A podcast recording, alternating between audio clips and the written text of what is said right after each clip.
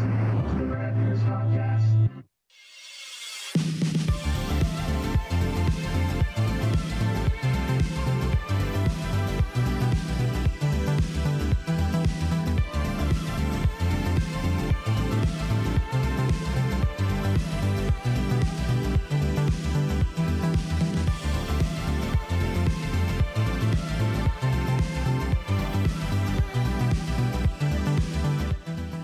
Hey everyone. What's up? Hi Squeezer. Hi buddy. We uh, are out of the Halloween season. It it feels, you know what? I, I think five is, uh, well, four and a half or whatever it is. Four and a Tim Curry. Four and a Tim Curry. That was a... Uh... We, yeah, we packed we packed a lot into the episode. Yeah. I, I posted, uh, I couldn't help myself, I posted my first Christmas picture on Instagram of a Pepsi Game Boy giveaway, and um, I just I was like, is it too early? And it was a mixed bag, but it got like a thousand likes overnight, so people aren't well, are ready for it. I thought it was rhetorical. No, nah, I mean it kind of it, it was. I, I mean I know it's like a fucking stupid thing to say. It was and it wasn't. Like I was posting it no matter what, so it was rhetorical. Do I know what rhetorical means? Um, but, you know, I also wanted to know what people thought, so. So, yeah, it's up to thirteen hundred likes, so people are ready for uh, some Christmas. And I, I reminded everyone, and I'll remind everyone on the podcast right now, that they can go listen last just last year. You didn't have to go far if you want some Christmas. We did five Christmas episodes last year. Are you shitting me? We sure did. Uh, we blew, How did we pull that off? We blew everyone's mind with our five episodes, if you remember correctly. No, I don't. That's the problem. I wouldn't call it a problem, but it was still fun to do. Those. Well, it was, I'm I'm sure it was fun, but like I remember things from roughly uh, fifteen to twenty-nine years ago, and everything else is kind of blurry. Well, actually, I probably remember more from before I was born than things that happened within the last three to four or five years. Uh, we talked retro Christmas movies. We talked Christmas memories, uh, Christmas junk food, our best Christmas presents, and then we finished it up on the December twenty-third with a all Christmas vacation episode. That's oh, five. We did best Christmas presents. We got to do worst Christmas presents. Oh, that's a good idea. Worst Christmas presents. You have any more gold right now? Okay, squeeze some more out of you. What else you got in that? Uh, Adorable. Let me brand. think. I would like to get together and do a catalog episode again. Well, we already just peruse s- scheduled. If my computer wasn't as slow as molasses, and so I did the Mojave upgrade to Catalina. Oh yeah, yeah! All you Mac users out there, can you? And I'm not, I'm not working with a slow computer here. I got thirty-two gigs of RAM in this mofo, and it was, it was speedy as all get out on Mojave. Oh, we're probably, we're probably like running at the same speed now. Yeah, right. I went to uh, uh, Catalina, and oh my god, it's so slow. Like I just opened up my laptop with Mojave, and I got it. So. We're looking, what we have planned is oh, Sears Wish Book eighty-nine. Okay. Christmas Memories three. Uh, Christmas cartoon specials. And then exactly one year from the release of Christmas Vacation, we have Christmas Vacation again. This time, I think we should do a watch along. Oh, okay. Okay, yeah. So we're doing that. We got... That'll be... All right. We've got... Hmm. Uh, next week, we're coming at you with uh, some more retro W W F uh, wrestling. So uh, we're going to lose a lot of audience on that one. I don't... I don't believe that. Sometimes I feel that way. Maybe it's so? not true. Maybe it's not true. I think we get a strong audience with the wrestling. As long as it's... What what years are we talking? Golden Era and the New Generation. Oh, ooh, okay. Well, maybe we start losing people if we start getting into the nineties. No, I, I think people are nostalgic for the new generation. Don't you? Yeah. Yeah, I guess. And um, then we're coming at you. Uh, and, of course, this is all uh, subject to change. Uh, on uh, right at, right before Thanksgiving, I'm going to be carrying the show when we talk Masters of the Universe. Yes. I was... I was not uh, pertinent to the Motu. I was there, but I, I wasn't... Uh... That That's the one I feel it could change. If like if we get there and you can't figure out enough to pull a show... Oh, I'm I'm sure I can I can, I can pull enough, because I played with it all. That just wasn't mine. Mm-hmm. So... Then uh, we got we were giving thanks three, which is our our annual Thanksgiving Day episode.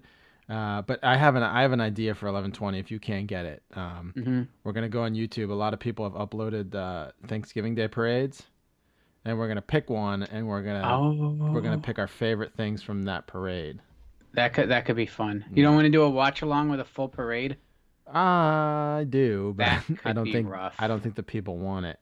Uh, so. Uh, then we're well, people don't people don't want to hear the actual professional broadcasters cover a parade either. Yeah. Then people then we get into our Christmas, which Sears Wish Book eighty-nine, Christmas Memories three, uh, Christmas Cartoon Specials two, and Christmas Vacation. Christmas Cartoon Specials two. This will be uh, the second time we've talked about that. The first time was way back three years ago when we started this show, Squeezer. Was it really? Yeah, it was, it was one of the first Christmas specials we did. We're talking nineteen eighty-six in January. We only did like three episodes, and then we went right into Christmas. Yeah, right. Um, when did we start? November sixteenth? We started mid-November, yeah. So, I mean, I, I can just go back and look right now. November fourth. Okay. For, oh, happy anniversary. Yeah, uh, we just belated passed, anniversary. We're, we're, we're two years past our three-year anniversary. November fourth, two thousand sixteen, we uploaded episode one, Batman eighty-nine action figures. Then November fifteenth, Saturday morning cartoons. twenty-second, Nintendo Memories, and December first, W W F Memories. So it's only fitting that we're hitting these anniversaries. Yeah. Then we did... Kenner toy lines, and then in December fifteenth, two thousand sixteen, we hit our Christmas specials, which was Wish Book ninety-two, mm-hmm. and Christmas cartoon specials of the nineteen eighties. I remember just sitting there paging through that damn catalog with you. So yeah, we only did two Christmas specials in that mm. month, because you know we were we were fresh fresh out of it. Uh, yeah, breakfast cereals, uh, and then you know we were off and running. So you can listen to all of these episodes wherever you listen to podcasts, whether it be iTunes or whatever the fuck the podcast app is now. They keep changing it. Um, Spotify, Google Play, Stitcher. Anywhere. And if you only have like a half hour, an hour, or an hour and a half, you can listen to those old shows. Yeah. You, if you want to just get right to the point. Breakfast Cereals was, was forty-one minutes. How the hell did we even get going? I don't know. That's like that's like our, our opening ramble right now. It's usually yeah. forty-one minutes. Uh, then uh, well, the the Christmas shows were kind of long. We did an hour and nine on Wishbook, and we did fifty-four minutes on Christmas specials. Wow, was that the? I think the first time when we hit two hours, we're like, wow, that was very long. Yeah, it it was. Um... And then we're like, is it too long? Do people not want to hear that? It was wasn't until I think I, I don't think we hit more than two hours till we we did our first the longest show we ever did. Yeah, so the first one, Fast Foods Restaurant from Our Past, was the first one we did remotely, mm-hmm. and that was an hour and fifty-two minutes. Yeah, that's, that's what we, happens. That's when we got a taste for it. Then we, uh, you know, we came back and we did a few in person, but then we started averaging like an hour and a half, two hours. Some came close to three hours. Giving our first giving thanks on November twenty-first, twenty seventeen was an hour and five minutes. We did our first classic Christmas music. That was about an hour and change. And our first Christmas memories, which is an hour thirty-one. And then we did one, Die Hard, Gremlins, and Batman Returns. We talked about like three Batman movies. Or th- I'm sorry, three Christmas movies that really don't pertain to Christmas. And we did um, an hour and nine on that. And then we started we started throttling up into longer shows. Super Bowl commercials, fifty-eight minutes. We recorded that uh, up in Utica, though. Oh, that's right. Yeah, yeah, we did that in the hotel room, didn't we? Yeah. Retro Romance, we did live with each other on the with each other on the set. Mm. That was fifty-six minutes. Then, uh, you know, again, it's just a matter of ones we do remotely. Then we start going hour and a half, hour forty-five, hour eighteen. Then uh, that's, I'm trying to find out the point where we started, like, just fucking saying. Rambling on, like. Shopping in the eighties and nineties was an hour fifty-six. Oh, Saturday Morning Cartoons Part two. Two hours, twenty-nine minutes. Mm. I remember that one. That was August twenty-third, twenty eighteen. I was going through like old newspapers and just breaking down like Saturday morning cartoon rundowns. Yep. So if you want to hear that, you could go back and listen to it. It's still That's there. When we realized the joy of listing things. Yeah. Listing run times of old shows. Yeah. This is the rad years of the rad years. That is. Uh, then McDonald's, the episode we did two hours and eight. Um, yeah, but we roughly hour hour forty-five is our sweet spot. Retro Winter Break was two twenty-six. nineties Grab Bag was two fifty-four. Dollar Store Memories. Three hour mark at one point, right? I think that two fifty-four was our longest. Mm. Yeah, because... Uh, well, I'd like to say we could go for that tonight, and we probably could, but I really don't want to be up until four in the morning. Yeah, it is. And I was also, I mean, it's technically not anymore, but it was Stranger Things Day today. Did you celebrate it all? No, I was too terrified. Terrified? Why were you terrified? Yeah, uh, you made me do something uncomfortable. Oh, well, we can't talk about that here, Squeezer. No. No. I, uh... It wasn't bad, and you did a fantastic job, so... Oh, thanks. Um... You didn't but... tell me it was going to be in Europe. it... It was uh, nation. It was a national broadcast today. Yeah, yeah. My sister sent me a picture from a sports bar in Manhattan. Really? Yeah. Did she know what you were doing? Nope. Oh. After the fact, but. Uh, that's no, cool. I didn't want her to know I was screwing that up too bad. Yeah, if, if you had the N H L Network on tonight at any point, you were watching our wonderful work. And um. We're here to, uh, I, we're not, we're, we got a few weeks to, I mean, sometimes people go right, I know I posted a Christmas post, but sometimes people go right from uh, Halloween to Christmas, you know. Mm-hmm. I feel like you really can't go insane until after Thanksgiving. Yeah, I like breaking the ice now. Get it out there. Yeah, like a little, a little taste, a little uh, appetizer, what. What have you is what I put on Instagram, just because I didn't want to post any more Halloween shit, because I'm sure people are like, all right, I've had my fill. Um, some people aren't, oh, but shit, I gotta get rid of those pumpkins. They're starting to get kind of funky. Yeah, yeah, don't eat them. Well, they're the jack-o'-lanterns. I already, I already had the pumpkin seeds. They were delicious. Yeah, Enchantress had uh, her own uh, roasted pumpkin seeds as well. Um, we went out and bought two additional pumpkins, and I will buy more. As the uh, as they go on sale, as the season goes, because there's nothing better than uh, just some roasted pumpkin seeds. So roasted pumpkin seeds in a very, very thick dark beer. No, oh. That's a good time, and f- various cheeses. Various cheese. But a little behind the curtain when we were about to start, we were talking about tonight, and then you're like, "I'm gonna go run and get a beer." I was like, oh, I'll use the bathroom and do the same. I come back and I'm like, hey, you there? You're like, yeah. Oh, wait, I forgot a beer. I grabbed cheese and that's it. I just broke a chunk off a block of cheddar and ate it on my way down the stairs. Cause you you live up to um, your logo stereotype. Yeah, it's not it's not a joke, yeah. folks. There's a... He's not flying through the air in a starter jacket with a hunk of cheese for no reason. No, no. It's... Literally, I had three, three or four various forms of cheese since I got home. I sh- so speaking of, just the other night, uh, your various forms of cheese. Oh, hold on, wait, back up. Mm-hmm. Since you've been home, what cheeses have you had? Uh, I had some, uh, I had a little bit of mozzarella. Fresh or uh, low moisture packaged? Um, somewhere in between. All right. Not the good stuff. I'm getting the good stuff on Friday. I already scheduled oh, that. Oh, you're in Nazareth. Yeah, so I'm gonna get a couple. I'm taking a cooler with me. Not where Jesus was born, kids. That's no, this Nazareth, is better. Pl- this is a better place. uh, it has cheese. Uh, and then uh, oh, wait, what Jesus, else? Jesus oh, I had a nice uh Vermont sharp cheddar. And okay. then uh, what else? Oh, and Armenian string cheese. Meshele. And meshele, and then uh, uh, a little bit off uh, uh, some leftover pizza, like the stuff that's stuck to the box. Uh, you weren't home that long. Uh, roughly fifteen minutes. That's a lot of cheese.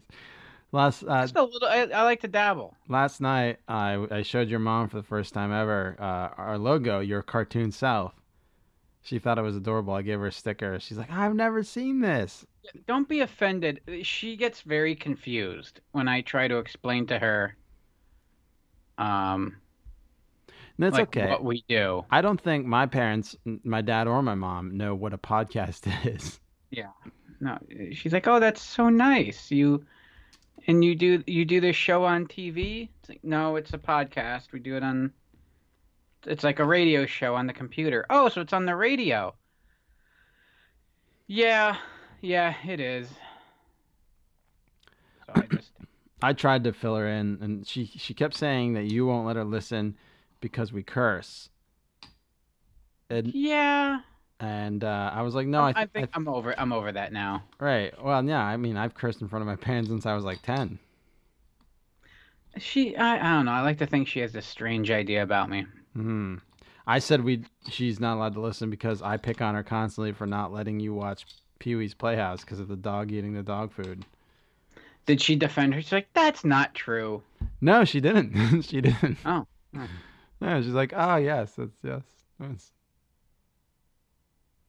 So and she really didn't say anything. She's like, oh, that's why. Well, that makes sense. Yeah. So she knows. Uh, so. Uh, Yeah, anyway, we're taking a little a break, and we're going to give you some shows about uh, off-topic, off-holiday topic. And, you know, just to cleanse the palate. We're your, these are your lemon sorbet episodes yes. until we dive right back in. Well, I don't know. This isn't a sorbet episode. This is like a... Well, it's yellow. It, that's a... Ooh, very good. Yeah, we're talking everything Simpsons. Uh, from episodes to uh, characters to songs to merchandise, anything and everything. We we put that that was our parameters. Uh, I did a lot when when I say I did a lot of research on this. I just watched a lot of episodes. I've been doing so I just my research a shit ton of Simpsons. on Simpsons for uh, thirty years. Yeah, the last thirty years. So uh, I I've I can't wait till Tuesday when I won't have to use the very buggy Simpsons World app, which I was using to watch. And I do like the Simpsons World app because I was watching, I watched the episodes and I watched them again with the creator commentary on it. And I got a lot of good tidbits for you guys from them, inc- oh, including, um, I'll tell you about the one episode, who the guest star was on. I was like blown away, but I don't know if that'll hmm. be on uh, Disney Plus, but it gives you a, a thing when you log into Simpsons World. It's like, Simpsons will be on Disney Plus without ads and buggy software starting. I I there I did see a commercial for it during uh, the football game the other night. Yeah, football. Yeah, it was um, the Monday night game. Yeah, um, I think it's part of the evil empire that E S P N praise that said empire. Yes, so they were. Uh, it's a good commercial because Bart in a Mickey uniform moons the T V, and they, the logo just covers up his little bum hole. Mm-hmm. So uh, we we chose, and who went first last week in the Halloween grab bag? Uh, no idea. You don't even remember. Do you remember what your picks were? No, I just hang on. Wait, let me look. Oh no, I emptied my trash, I and think... I cleared out my carts folder. But my first pick was Halloween Honeycomb, and your first pick was Arthur. I think I went first. Hmm. We didn't have a very Instagramic. You sure? No. Did I? Did you go first? Yeah, I think I went first. I think I led with Arthur. Well, yeah, you did lead with Arthur, but I don't know if you led. Yeah, sh- no, that's what I mean. I think I led the show with. What?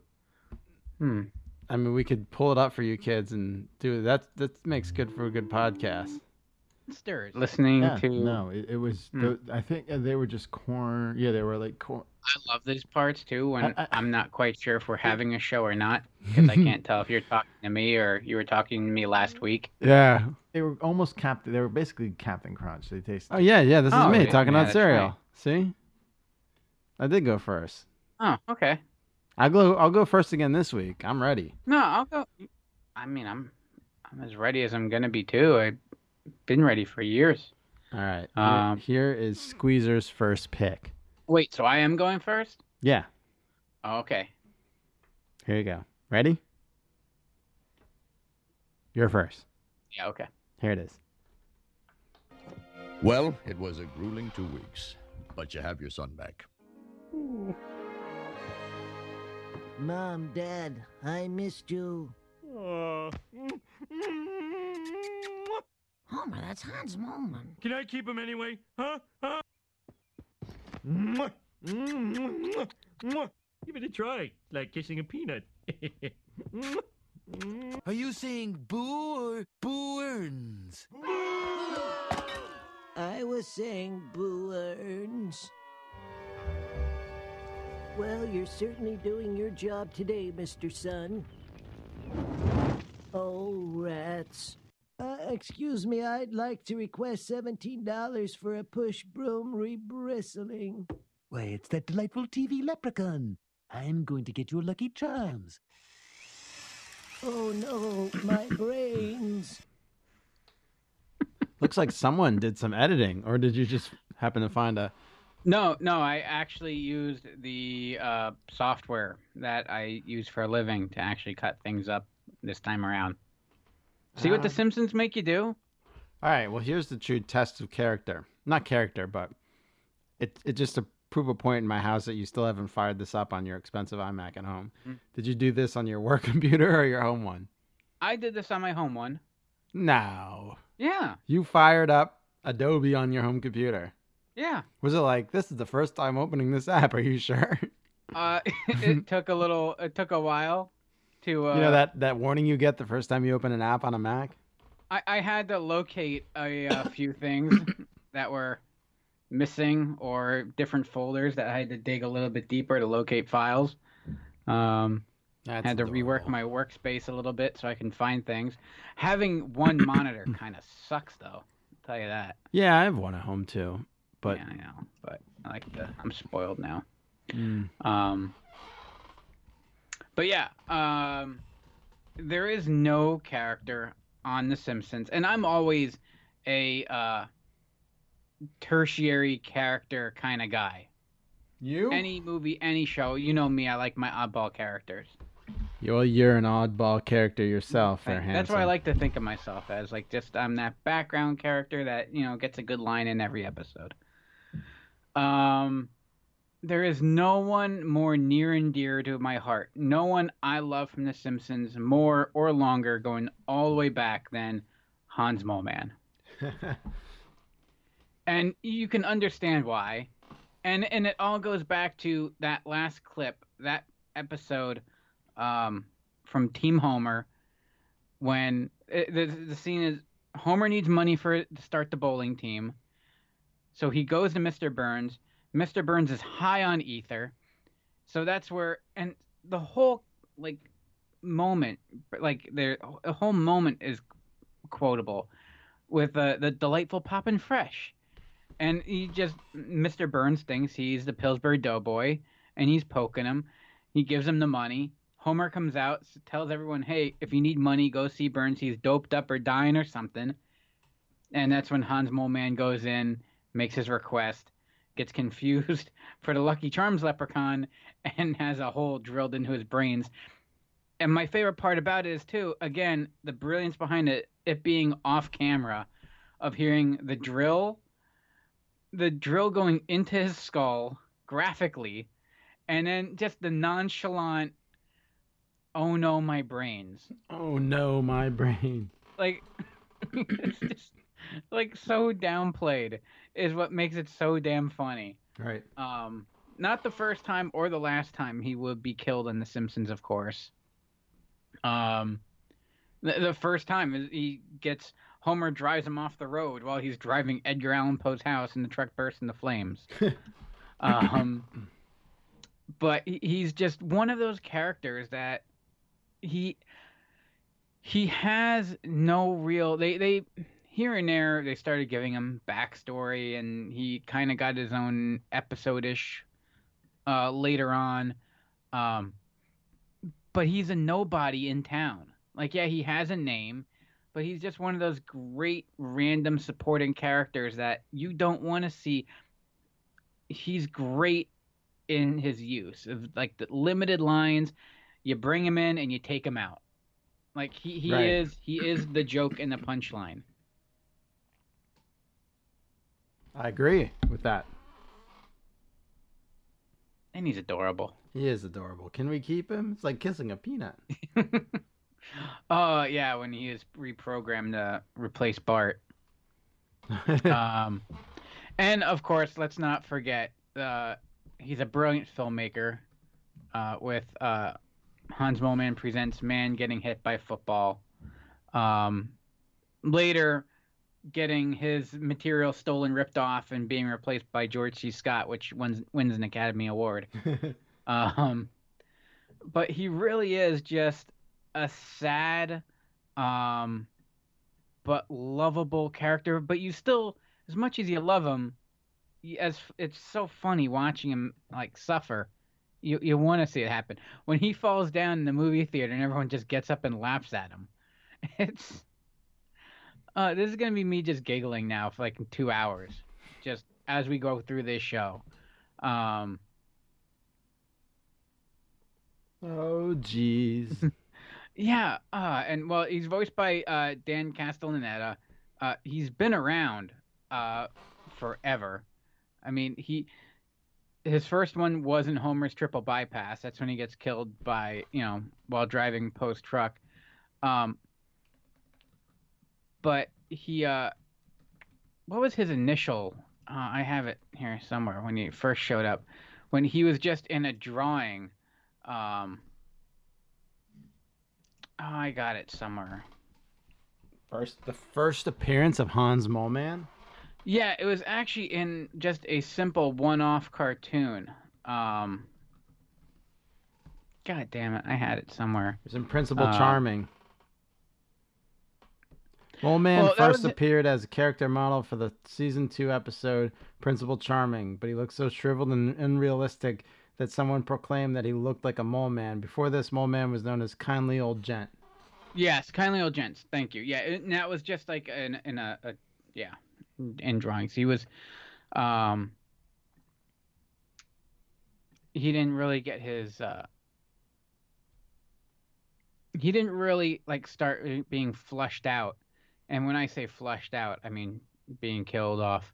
Uh, until a little bit later, and then re- then it got out of control. He's been killed thirty-five times on the show, um, and more and more as it would go on. He really was like he he was the first Kenny. You, you have to think that they took some inspiration um, from Hans Mole Man. And I've also seen on Reddit where people have a debate that there is multiple Hans Mole Mans. Uh, and that each time he dies, that's a different person that dies.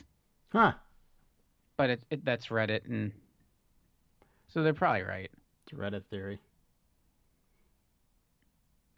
But yeah, I love that guy. He was, uh, I, I had actual like markings on my tapes. Like I knew which Hans Mole Man episodes were, so I can always go and pull pull a V H S tape and find my Hans Mole Man if I needed a fix. That's what you had to do back in the day. You couldn't just search for it. And now there's just so many. Uh, like you just go on YouTube and type in Hans Mole Man, and it's just montages of him dying or him suffering. Um, and who doesn't just love going around saying, I was saying Boo Earns? I was saying Boo Earns. This is Hans Mole Man in the morning. I'm not even going to try. Um, yeah, I, I absolutely love this character. My favorite character of all time. Uh, that scene of him getting his brains drilled out is my favorite of all time. Yeah. um, I know it sounds no kidding. Um, yeah, I couldn't. When when this came up that we were gonna do the Simpsons episode, that was the first. Um, yeah, I think you're like I call dibs on Hans Mole Man. It, sure. That, that scene was the first thing to come to mind. Like I can't wait to, just not that I need an excuse to go through and. Um, watch Simpson clips, but to just watch that scene over and over again and say I'm doing it for research uh, was fantastic. All right. Well, Hans Mole Man, that's our first Simpsons clip, our Simpsons pick. Here is mine. It's actually an episode for my first pick. Help, the human's about to escape. Get your paws off me, you dirty ape. He can talk. He can talk, he can talk, he can talk, he can talk, he can talk, he can talk. I can sing. Oh, help me, Doctor Zaius. Doctor Zaius, Doctor Zaius. Doctor Zaius, Doctor Zaius. Doctor Zaius, Doctor Zaius. Oh, Doctor Zaius. Doctor Zaius, Doctor Zaius. What's wrong with me? I think you're crazy. Want a second opinion? You're also lazy. Doctor Zaius, Doctor Zaius. Doctor Zaius, Doctor Zaius. Doctor Zaius, Doctor Zaius. Oh, Doctor Zaius. Doctor Zaius, Doctor Zaius. Can I play the piano anymore? Of course you can. Well, I couldn't before.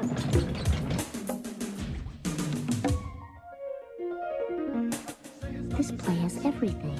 Oh, I love legitimate theater. I hate every ape I see, from chimpanzee to chimpanzee. No, you'll never make a monkey out of me. Oh my God, I was wrong. It was Earth all along. You finally made a monkey. Finally made a monkey. So this is from probably one of my top five, maybe top three, almost my top favorite episode of all time. King Size Homer is my favorite. Mm-hmm. Uh, maybe Fish Called Wanda is probably my second. I'm sorry, Fish Called Selma is probably my second favorite episode. And it's purely based on... Uh, Uh, Marge's sister Selma Bouvier and uh, Troy McClure, voiced by Phil Hartman. So the showrunners during the um, well before I before I, I go into the things of this episode, Squeezer, I wanna I wanna throw a few uh, tidbits from you. Mm-hmm. The band Fallout Boy, they got their name from the episode Radioactive Man. Mm-hmm. Um, the line saxophone, saxophone, that was from Home Sweet Home Diddly Dum Doodly, where uh, Marge and Homer lost the kids to the, the Flanders. Uh, Bart sells his soul, another great episode. Lisa the Vegetarian, you don't win friends with salad. You don't win friends with salad. Uh, tre- the Tree Horse of Horror, uh, Tree Horse of Horror with Nightmare on Elm Street groundskeeper Willie. King Size Homer, which I just said was my first favorite episode. Uh, the Simpsons one hundred thirty-eighth episode spectacular. All these ringing a bell to you? Team Homer, which you just talked about with Hans Mole Man getting his uh, brains dr- drilled. Mm-hmm. Two Bad Neighbors when George Bush moves next door.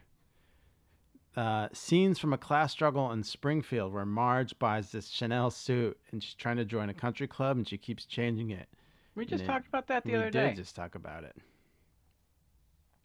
Uh, Bart the Fink, where uh, uh, getting Krusty the Clown's signature exposes uh, Bart, uh, I'm sorry, Krusty, and um, he fakes his death to escape the public eye. uh, Lisa the uh, Iconoclast, when um, she tries to say that uh, Jebediah Springfield was not who everyone thinks he was. Uh, the Day the Violence Died, when uh, during a parade for the seventy-fifth anniversary of Itchy and Scratchy, Bart meets the original creator who's homeless. Uh, and Bart on the road. I'm Al Gore. Another great line.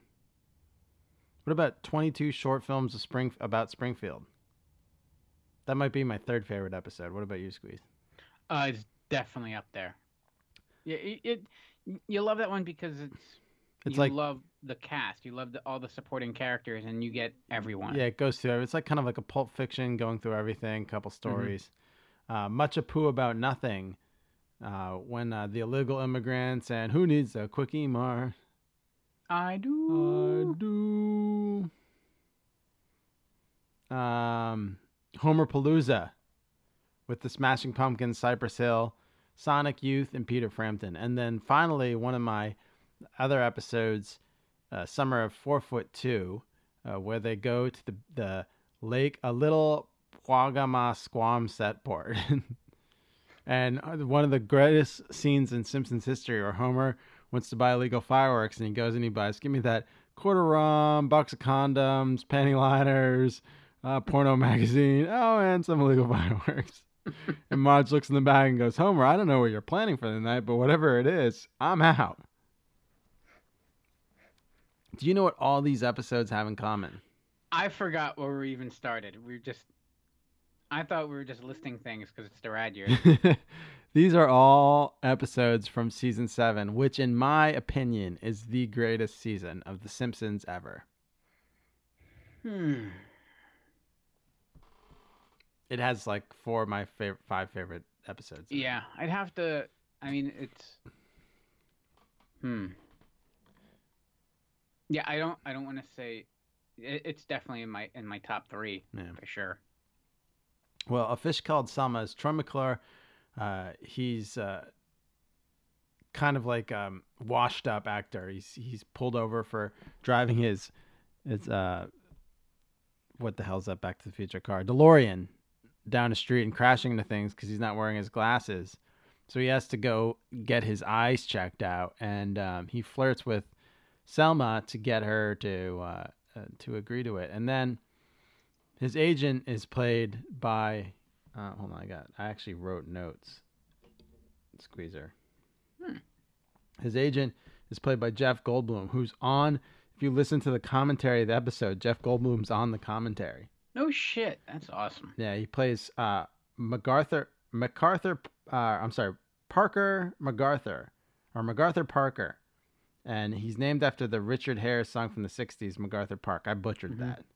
Uh, they asked Jeff Goldblum to come back and re-record his V O for the show because um, Troy McClure speaks so deliberately, and so does Selma. So they can, then they could only turn a twenty-minute track to the um, house to be animated. And since both of them were really deliberate actors and they didn't want to cut anything, even though they did have to cut some stuff, they had Jeff come in and re-record his lines and much more upbeat and speedier so they could leave them in. They, they just they loved this idea of doing a whole episode of Troy McClure. Uh, so... And the, the um, he starts dating Selma, but the first place he takes her to is, uh, I think it's called the Pimento Grove. That restaurant. That sounds right. Simpsons Pimento Grove. Yes. So it's got all those uh, caricatures on the wall. And um, all of... Uh, Uh, the the ones that kind of show were guest stars of the show from the past six seasons.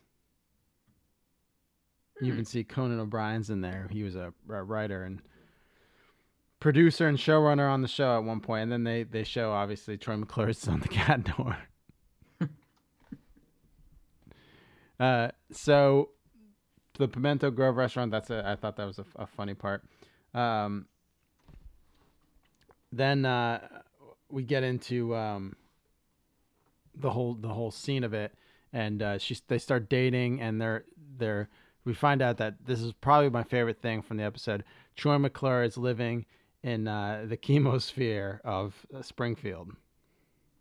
Uh, I've I've been to the Chemosphere. I haven't been inside it because I don't think they give tours. But we drove up to the Chemosphere in um, Los Angeles, the actual one that they modeled this after. Oh, really? And it is pretty cool to see. Uh, you could get to it. You could see it off Mulholland. It's over in the valley um, side of the Hollywood Hills. So, of course, Troy McClure would live in the Chemosphere. And uh, they have it, like, kind of dilapidated. And, and, you know, Selma moves her bets in. She's like, that's all right, dear. There's plenty of room for Jub Jub. You know, I, he's got a line about Jub Jub in there. And I think the writer said they wanted to include Selma because she's been married so many times. So it'd be fit, it'd fit the storyline to have Troy McClure marry her. Uh, I love, like, they're watching the Muppets movie at the beginning. And and he takes her and he proposes to her at the Muppets movie. And he says the same exact lines he says to Selma as he's proposing to Miss Piggy in the background. it's it's just, there's so many classic lines in um, the episode. It's it's really one of the greatest ones. Um, I'm trying to think of uh, uh, any more stuff. Well, of course, then it gets into the best part of the episode. The uh, Planet of the Apes musical with the song Doctor Zayas. So apparently uh, the songs were composed by Alf Clausen, and he's he did the music after Danny Elfman did the original uh, uh, score. But he was a copyist on the original Planet of the Apes film. Uh, Josh, no shit. Yeah, Josh Weinstein never saw the movie, and he pitched in the writer's room Rock Me Doctor Zayas, uh, based off the rock song Rock Me Amadeus. And they turned into this this full um, uh, corny vaudeville song. And the line from chimpanzee to chimpanzee came came from David Cohen. And uh, it's probably one of the best jokes ever in a Simpsons. Mm-hmm. I hate every ape I see.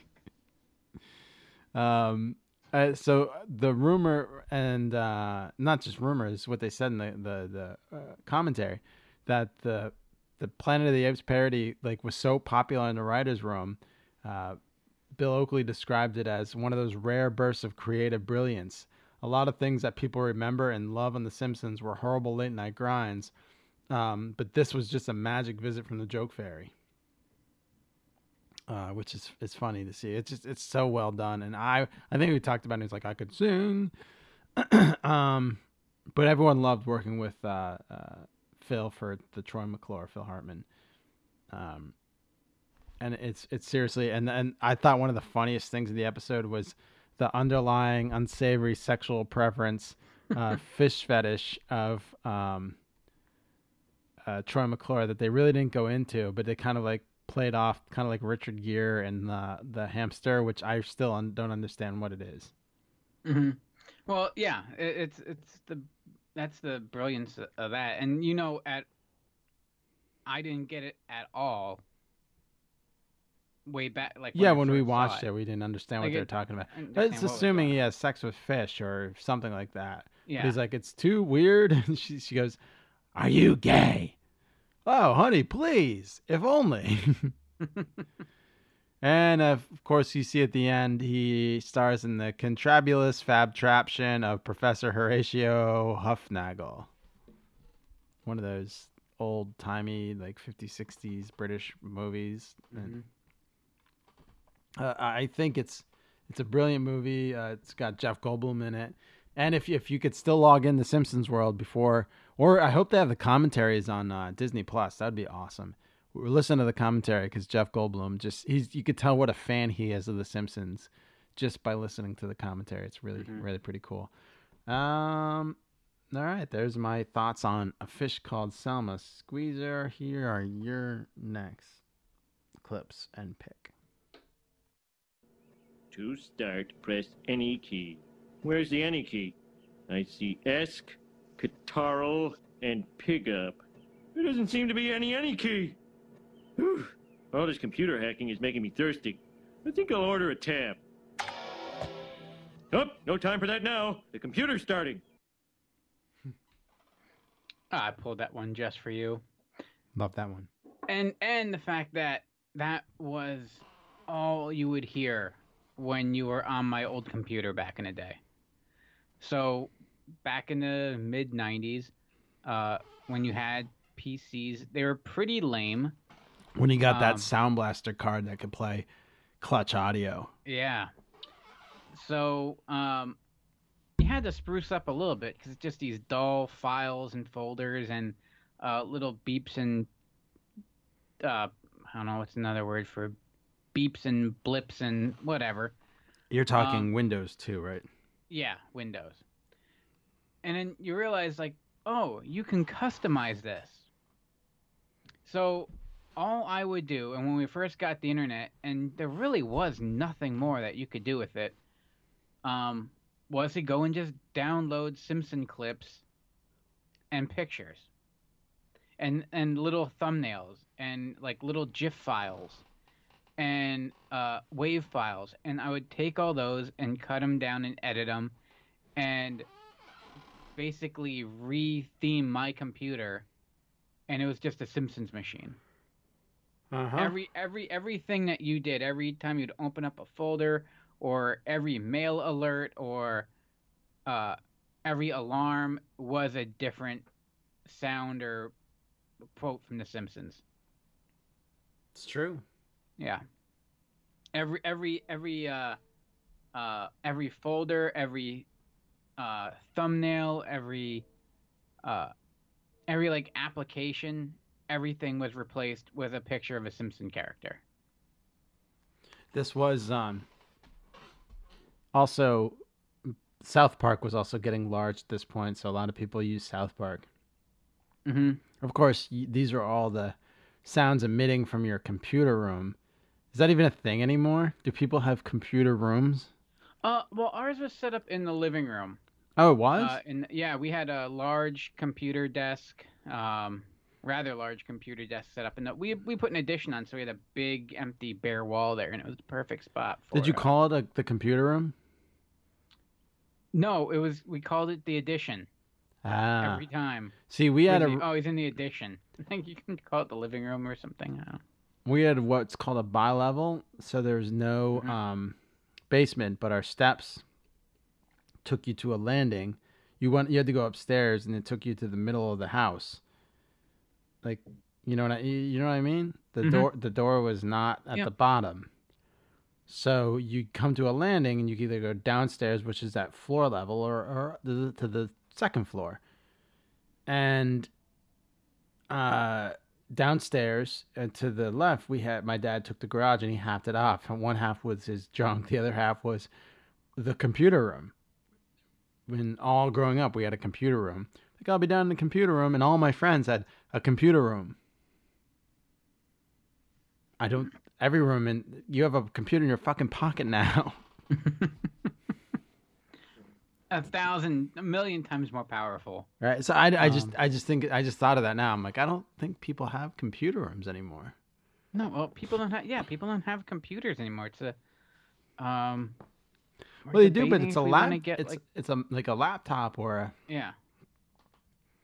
Like the desktop computer is like a dying thing. I would, I think. Oh, the computer yeah, itself is probably. You, you heard me on the phone earlier today. Oh yeah. Trying to talk. Does your grandpa have a computer room?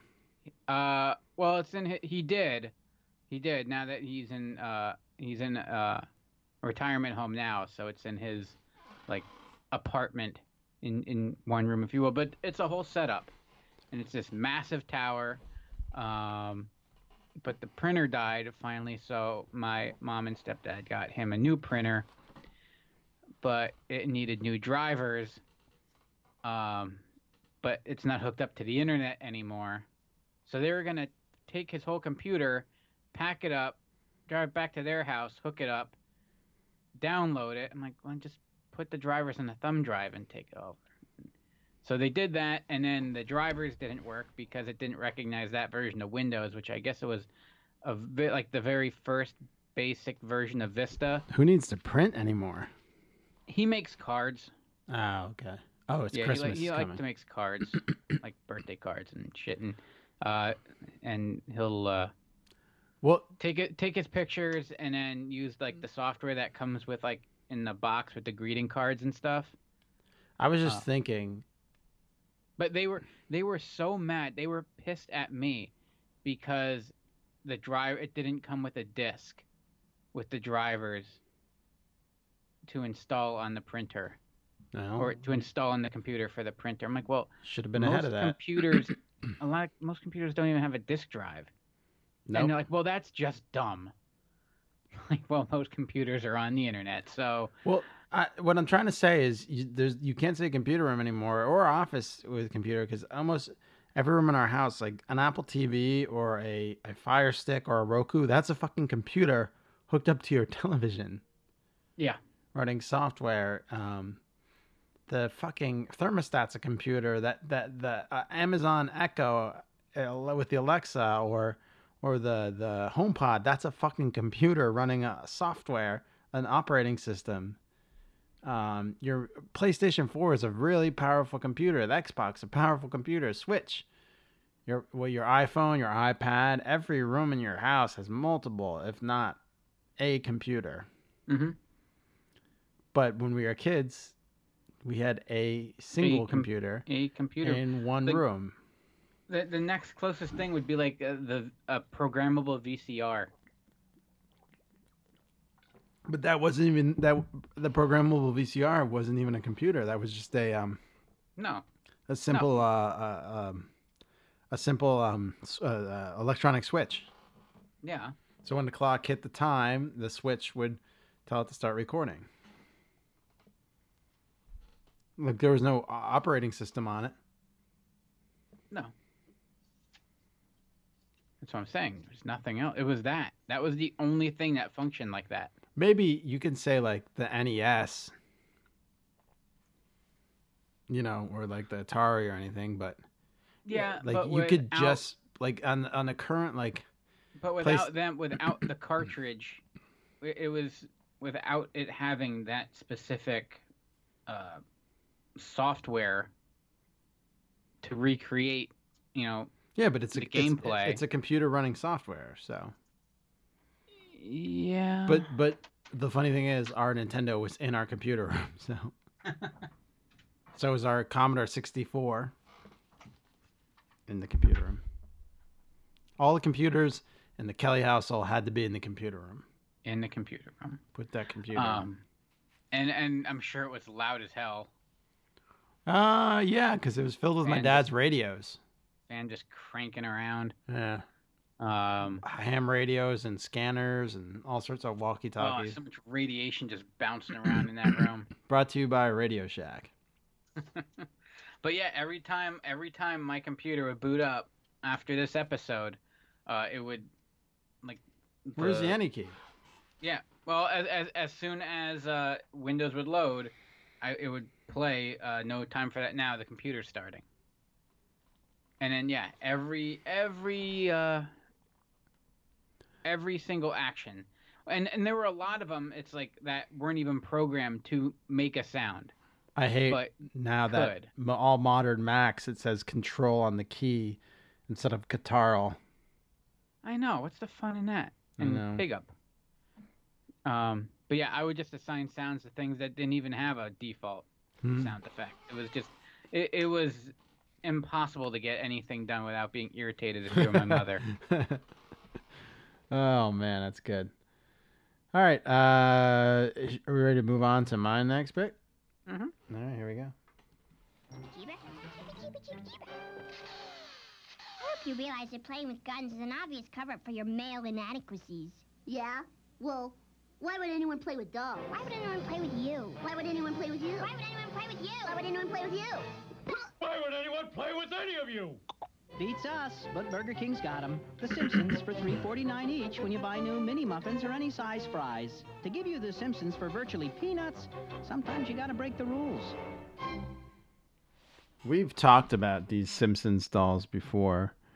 Uh, I, I had Homer, and they uh, came out in nineteen ninety-one, and they had that commercial to go with it, and they had like a little, their tag was on like, um, around their wrist on a on a, like a, a cloth rubber band.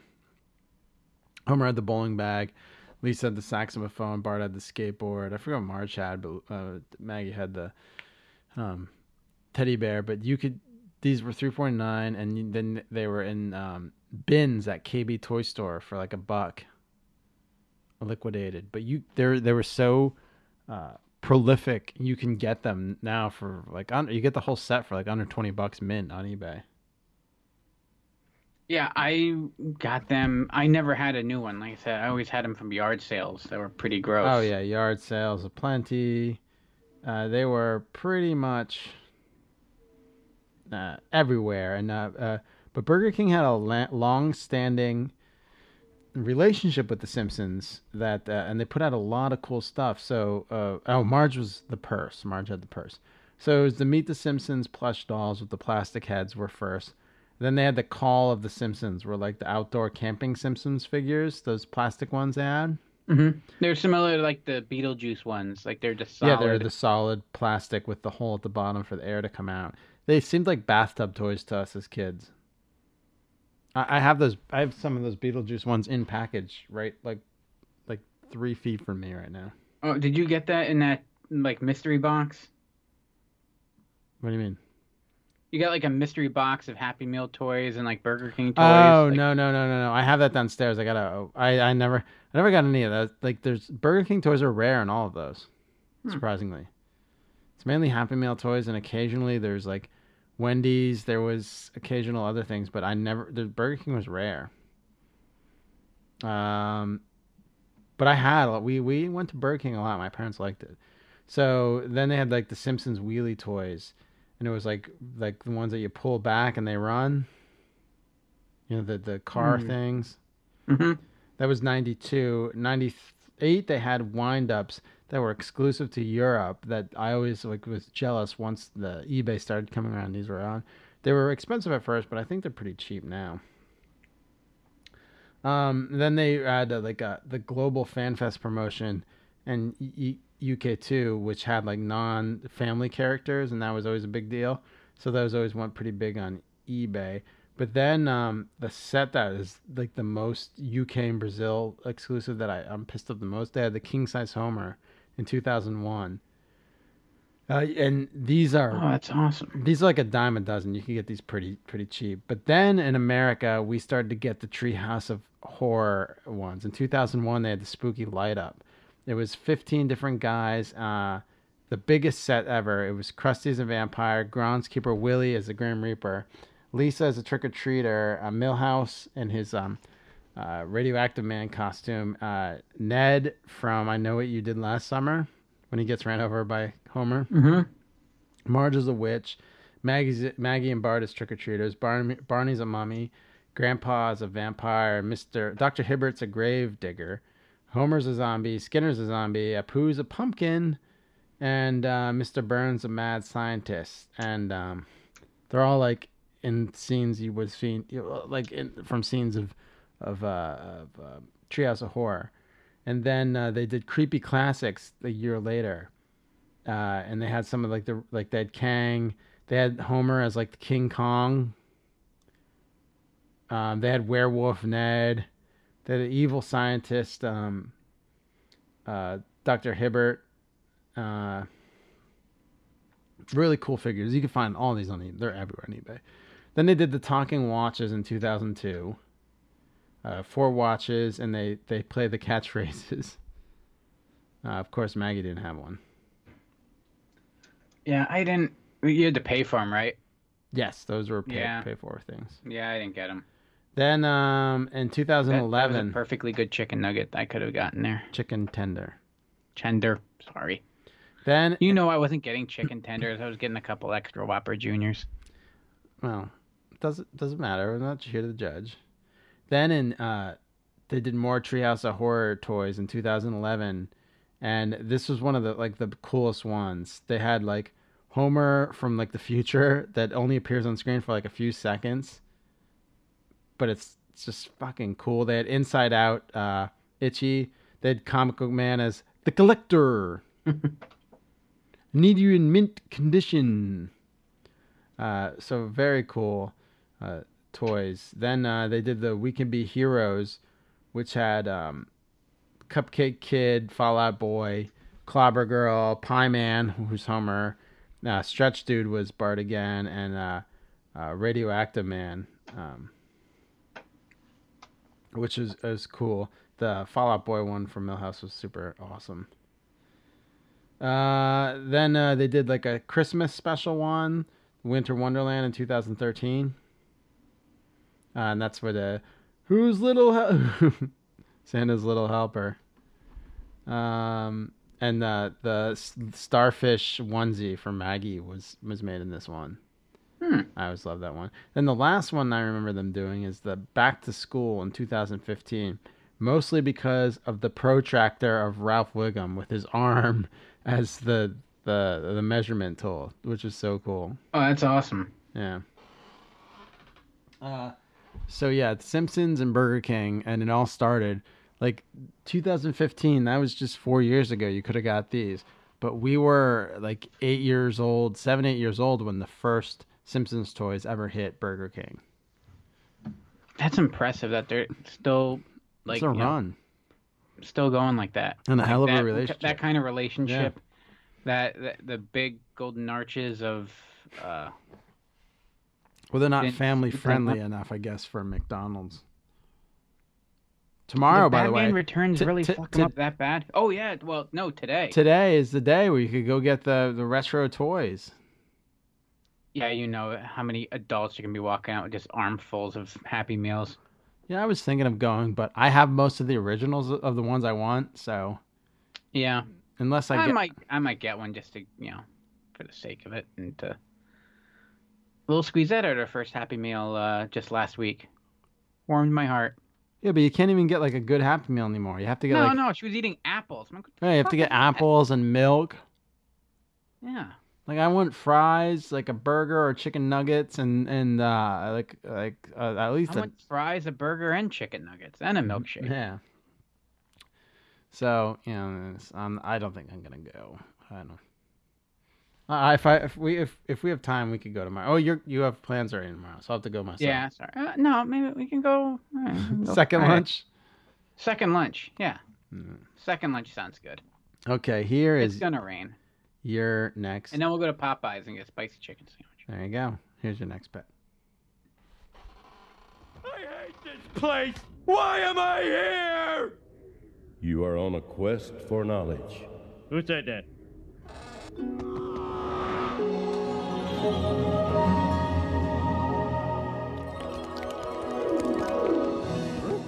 Fear not, Homer. I am your spirit guide. Are you? There is a lesson you must learn. If it's about laying off the insanity peppers, I'm way ahead of you. No, I speak of a deeper wisdom. The problem, Homer, is that the mind is always chattering away with a thousand thoughts at once. Yeah, that's me, all right. Clarity is the path to inner peace. Well, what should I do? Should I meditate? Should I get rid of all my possessions? Are you kidding? If anything, you should get more possessions. You don't even have a computer. You know, I have been meaning to take a spiritual journey, and I would... would hey! Knock it off! Sorry. I am a coyote. Uh, so... Simpsons has been known for their uh, guest appearances and guest voices. Uh, and, and, I mean, this episode alone is just it's fantastic. It's damn good. It's the, uh, I'm going to try. Ready? Mm-hmm. Now, Valle Misterioso de Nuestro Homer. Yes. Was that pretty close? Yes, the strange uh, the mysterious and mysterious voyage of Homer. Homer, yeah. Yes. Um, and this is... Uh, This is with chili, the chili cook-off, Um, again, so many just great lines, and Homer doing his little sissy dance about missing the chili cook-off. Um, he's got his chili boots. He's got his spoon that he carved from a bigger spoon. Um, and this also is the episode of, like, the high point of Ralph's intelligence, um, when he stops Homer from drinking a candle and pointing out that he will get wax in his mouth. I mean, that's about as, you know, intelligent as you can possibly get. I mean, like all, all the characters in The Simpsons, they start out just a little bit better, and then by like season nine, everyone's com- pretty much completely become grossly incompetent. Um, and we'll get into that down the road here too.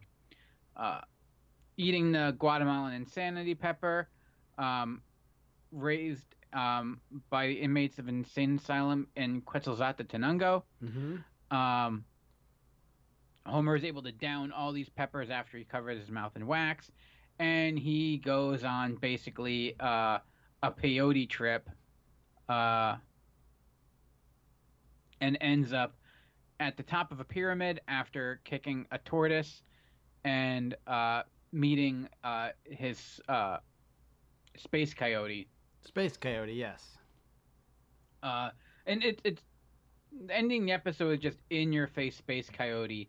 Uh, again, because it ends, it has such a like a sweet connotation in, in the end, even though it ends with uh, everyone dancing to Short Shorts in the middle of a boat wreck. Look at those hot um, pants. Uh, but yeah, then just in your face space coyote. The space coyote, however, though, played by the great late Johnny Cash, um, and this this is what I love about The Simpsons. The uh, when it came to bringing in special guests. I liked when they did it, and I liked when they did it in this way. Like, he so seamlessly just falls into that role. Yeah. Um, and I guess it was actually... Uh, they they wanted one of the Highwaymen, and they ended up going with Johnny Cash. And I think he was definitely... He was the pick to go with. Uh, he, he plays it so well. He had fun with the character. Um, and uh, what I think is, like, they, I didn't like, especially more recently, like, I, I was, I'm okay with celebrity guest appearances, and it works if it, if it fits into the episode, and especially like Homer Palooza, it's a given, you know, you're going to have all those bands on. um, but then when it's just kind of like random, like, I like how they made the, fun of Peter Frampton. Oh, when they make fun of Peter Frampton, it's just the best. Peter Frampton is kind of a bitch. I know that from working with him. He makes great music, but kind of a bitch, a whiny bitch. Well, but they don't. They don't just introduce themselves. You know, it's like they do. Yeah, they do. Well, and Homer Palooza, yeah, they do. Well, no, but they they do. But it's like but they're making fun of that. They're fact. making fun of, of that. And it's like Billy Corgan, Smashing Pumpkins. Homer Simpson, smiling politely. Um, it's great. It's not like, as they went on, almost like it felt like a parody of itself. It's like, oh, hello, I'm Britney Spears. Hello, Britney Spears. And then they just kind of move on. You know, um, I, I liked when they, if you had, if you had someone playing a guest role as themselves, um, I'm cool with it. If it if it works and it's smooth, and it's almost like if they're a character, like in the show, like when Mark Hamill would play himself, he's still playing like a parody of Mark Hamill. Especially he was signing Luke Skywalker autographs, and he had yeah, to get bodyguarded out of the get out of the I, way, nerds by Homer. I love that episode. That's my top ten, top twenty-five. Top, there there's like fifty episodes in my top five. So, um. And then, you know, of course, Luke be a Jedi tonight. And I, I think you have ones that are like one-offs. I think like the king of them all, though, is Kelsey Grammer as Sideshow Bob, of course. He, I you almost don't think of him I as like a, him a cast guest. member. Yeah, I consider him a cast member. He, yeah, yeah, I I agree with that. Um, but remember, like Glenn Close played Homer's mom.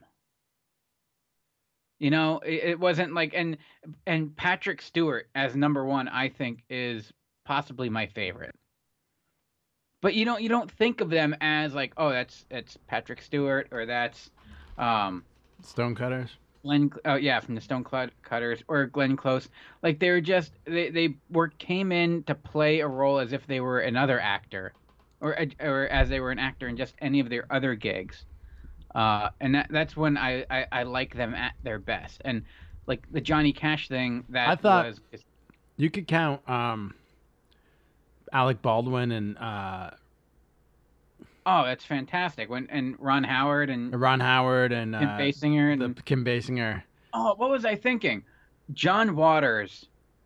Oh Yo, yeah, zap. I just I just zap. zap. I just watched that one last night. I just I just watched it the whole way through because I watched. Um, Would I'm you... pretty sure because I went and I went and watched uh, The Mysterious Voyage of Homer, and I think, uh, I think this one uh, Homer's Phobia I think is right after that or in line with it. Um, and I, I went and I just watched that one uh, straight through, and it's funny too when Homer when he's explained to Homer why he has all the toys, and like don't don't you love the artwork on this box? Yeah, it sounds Homer like just me. Doesn't get it. And I'm like, oh my god, this is us. Yeah, like, um, it's camp. It's, it's catchy. Camp. Yeah. Uh, I forgot. Yeah, John Waters was absolutely slayed it in that. I think um, you could put Joe Mantegna in there too. It's Fat Tony. Oh, that's right. And uh, of course, Phil Hartman. Mm-hmm. And uh, John Lovitz probably too.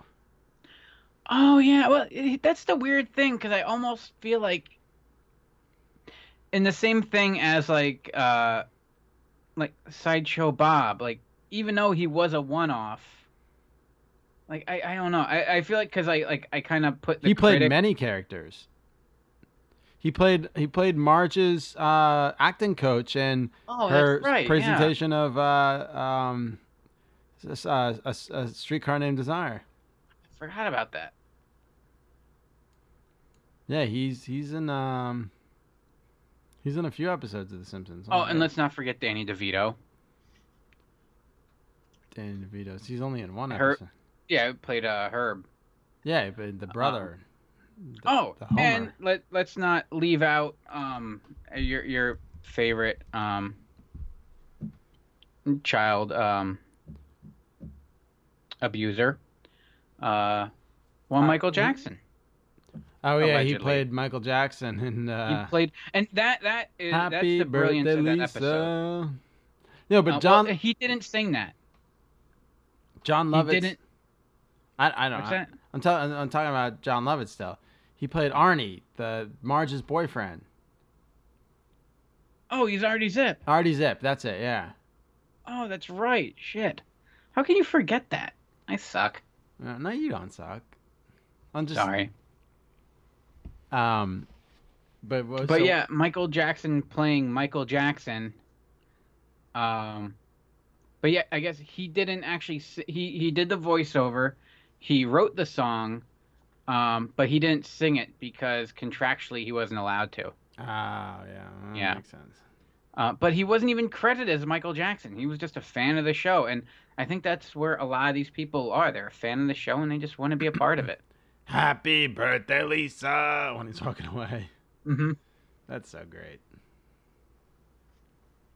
Uh, yeah, there was a... Uh, I consider a lot of those uh, many-timers as... It's like John Lovitz, Phil Hartman. Oh, Albert Grandma, Brooks. Al, Al Brooks. Yeah, Al Brooks is... You are Lisa Simpson and uh, Mister Scorpion. Yes. Thank you, Mister Scorpion. It's Scorpio, but... Don't ever call me Mister Scorpion. It's Scorpio. Don't call me that neither. Call me Hank. Uh, I... Damn it, that's such a good episode. I was trying to figure out how I could work that one in too, but I'll just go back and watch it anyway and giggle. If the Denver can, Broncos. Can... Uh, you just don't understand, Marge. I think that's perfectly good team, though. Football hits him in the back of the head. Do you have a dream, Homer? I bet you have a dream. Yeah, it's kind of silly. What is it, Homer? Uh, one day I hope to own the Dallas Cowboys. And I bet a lot of people laughed at you until that dream, yeah.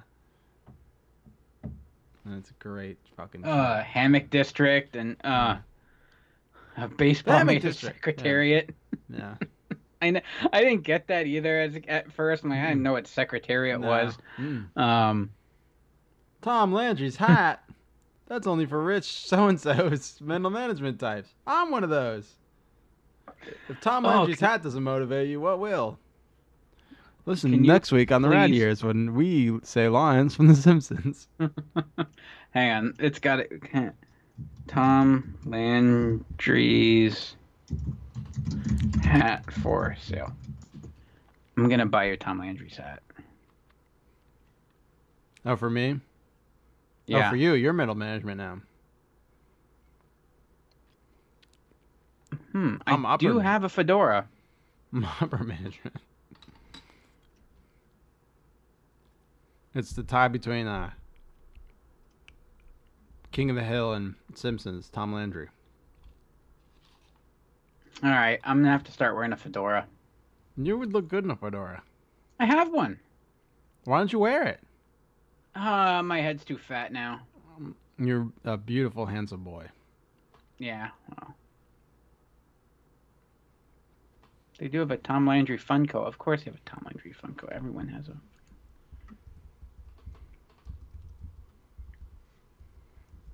I can't actually find Tom Landry's said hat.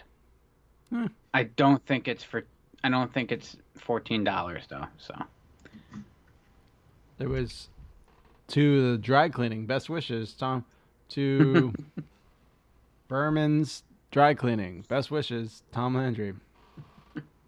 Tom Landry's hat, right next to a Super Bowl trophy. That's one of the best mm-hmm. parts. Um. All right. Are you ready for my? Next pick. Oh, yeah. Here we go. Catapult.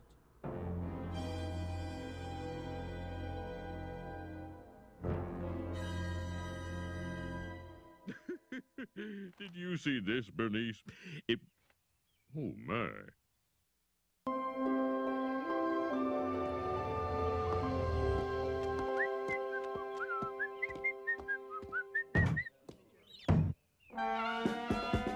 Dateline, Springfield. With prohibition back in force, sobriety's peaceful slumber was shattered by its noisy neighbor, the Speakeasy. Glad you're finally back in business, Mo. Yeah, that was a scary couple of hours. The suppliers of the illegal booze? Gangsters, running truckloads of smuggled hooch on the way from Shelbyville. And John Law was helpless. You didn't see nothing. I don't know why people are always bad-mouthing the mafia.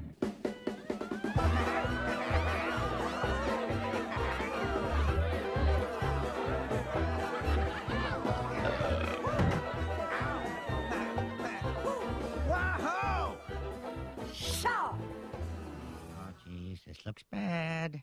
Better turn on the all Wiggum charm.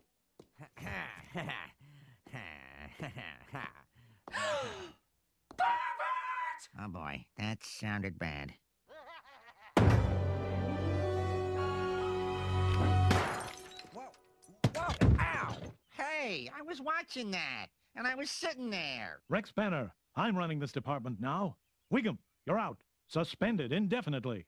Huh? Tuck in that shirt. Get those shoes shined. Take that badge out of your mouth. You're police officers. Well, what are you waiting for? Somebody to kiss you goodbye? Well, no, no, no, no I guess no. not. Oh, man. Homer versus the eighteenth Amendment. Classic episode. Rex Banner is based on... Um, what's his name from fucking, uh, the, uh, Caddyshack two, Robert Stack. Uh, that's where we all know him from. The Untouchables show on. You mean Elliot Ness? Well, yeah, but Robert Stack oh, played yes. on The Untouchables. He was, uh, Unsolved Mysteries too, for everyone yelling at me through their fucking phone and stereo right now. Caddyshack two is also a great movie, so. I don't want to hear it. I got up all of Robert Stack's work. You pick Caddyshack two. It's great fucking picture. Missus Esterhaus, Mister Sanderson. You blew up my Rolls Royce. Uh, you could have gone with like Uncommon Valor. Uncommon Valor. That stars Randall Tex Cobb. Randall Tex Cobb, yes. And a very young Patrick Swayze. Uh-huh. Uh, Dave Thomas, um, great fucking job doing Rex Banner. Uh, that's a guest star for you right there. One of the McKenzie brothers. Um, Joe Mantegna, of course, is Fat Tony. And then Saint Patrick's Day, of course, the Irish ruin everything. I keep saying, of course, of course, of course, of course, of course, of course, of course, of course. Uh, and uh, it, Bart gets drunk, and what'd you think of the children? They they find that there's old an old prohibition uh, on the on the books, so they outlaw alcohol. And once the police, Rex Banner shuts down the mob. Homer becomes a bootlegger, and it's actually like his like most brilliant brilliant. Nah, I don't know. It's like a shining moment. Even like Marge yeah. is proud of him. Th- that's the best part. Like how, like Lisa's like flabbergasted that Marge would even like support it, but it's like, that's kind of taking a stand from like, yeah, this is a stupid law, and he's and yeah, he's, alcohol shouldn't be illegal. eighteenth Amendment is the worst amendment in the United States Constitution. There's no amendments that like legalize sl- slavery, right? Because that's probably the worst. Uh, no, no, just... There's uh, one that out bans it. Out bans it, yeah. Yeah, that's the best. But the eighteenth Amendment is... Well, what what about the one that reinstated, you know, that got rid of prohibition and abolished the eighteenth Amendment? The abolishment? I'm yeah. all for it. What was okay. that? Uh, I want to say twenty-something, or I don't know. I'm not a constitutional scholar. I took a government twenty-first class Amendment. There you go. Look at that. Yeah, that's See, why everyone says... Like, like three amendments later, like, oh, we fucked up. That's why they call that bar Roosevelt's twenty-first. Oh, that makes sense. Huh. I thought it was because it was on twenty-first Street, but it's not anywhere near twenty-first Street. You call and it. And I thought they just didn't bother to try. No, presidential nominee Franklin Delano Roosevelt called to repeal the eighteenth Amendment in his platform. twenty-first Amendment repealed the eighteenth Amendment in nineteen thirty-three, making the eighteenth Amendment the only amendment of the Constitution ever to be repealed in its entirety. Yeah, it was a bad idea. They really didn't think it out too much. No, I didn't. You know one of the last states to ratify the the amendment? Uh, was it Pennsylvania? Surprisingly, yeah. Yeah. Pennsylvania would... It well, works. Yeah, because we were probably making too much money on it ourselves. Yeah, well, Yingling State. was huge, yeah. Um, New Jersey was the last, even three years after uh, Pennsylvania. Uh, but Connecticut and Rhode Island rejected it wholeheartedly, Squeezer. Ah, oh, well, good for... Yeah, but, all right, first of all, so Rhode Island shouldn't even count, and yeah, Connecticut shouldn't get a... No, no, you're not a fan of Connecticut. They shouldn't really get a vote. But I'm, I'm, a, I'm pro-Connecticut, Eric, unlike Squeezer. Look, uh, your roads are very nice, and your rest stops are fantastic. I don't know. All I, all I know is you, you took all of, all of daytime T V, uh... from all those beautiful studio locations throughout Manhattan and took them up and, and put them in your town. What other kind of abandoned vacant building are you going to have a bunch of people sit around and eat cold pizza in before they get crammed into a studio while people, like, you know, pour their hearts out and yell at each other for having affairs? Could I just say how much getting rid of alcohol ruins the world? The homicide rate increased from six per one hundred thousand population in pre-prohibition era to ten per one hundred thousand in nineteen thirty-three. The rising trend was reversed by the repeal of prohibition in nineteen thirty-three, and the rate continued to climb through the nineteen thirties. Overall, crime rose twenty-four percent, including assault, battery, and theft and burglary during prohibition. And bottomed out once you they repealed it. So wow, Homer was on to something. Solid numbers. Yeah. Um, well, it favorite... is the cause of and solution to. Well, you don't ruin my bit. What? I'm talking about the show. Yeah. And that's the last line in the show from Homer. Well, no shit. And you, yeah. ru- you, you ruined it. I was going to get there. Well, you should... I, I got a phone. Say, hey, don't say this. It's all right. Uh, one of my favorite lines, uh, bef- aside from the line you just ruined, was when the bowling mm-hmm. ball comes in. Who ordered the the the bootleg mint, the bathtub mint julep? And it's these these fancy like Kentucky. Uh, Colonel Sanders looking guy. Colonel Sanders looking guy's like, here. He pours it out of a bong ball. Bathtub mint julep. It's such a convoluted system. Um, yeah, the liquor clouds over uh, Evergreen Terrace. Yeah. They still can't figure out who the beer baron is. And then like the catapult. And then like the uh, Deus Ex Machina. Like, oh, there's more parchment. It was repealed five minutes later. And then Mayor Quimby, uh, Beer Baron, uh, how quickly can you supply the town with alcohol? And he tells him he's retired, and Fat Tony uh, is, uh, says, give me a five minutes or something. Give me five minutes or something. Like, I can't do a Fat Tony. And that's when Homer salutes his undying love of alcohol by saying, to alcohol, the cause of and solution to all of life's problems, to which there is a loud cheer. This uh, episode was censored in England and Ireland because of the scene where the Irish mob blows up the British chip shop called John Bull's Fish and Chips when they're getting drunk during the Saint Patrick's Day parade. Yeah, I could see that hitting pretty close to home. Yeah, right. Northern Ireland, uh, the uh, I R A would do just that a lot. um all right, that's uh that's Homer versus twenty-first Amendment. Here is your next pick. For a bad court thingy. You mean a mistrial? Yeah, that's why you're the judge and I'm the law talking guy, the lawyer, right? Care to join me in a belt of scotch? It's nine thirty in the morning. Yeah, but I haven't slept in days. Last chance.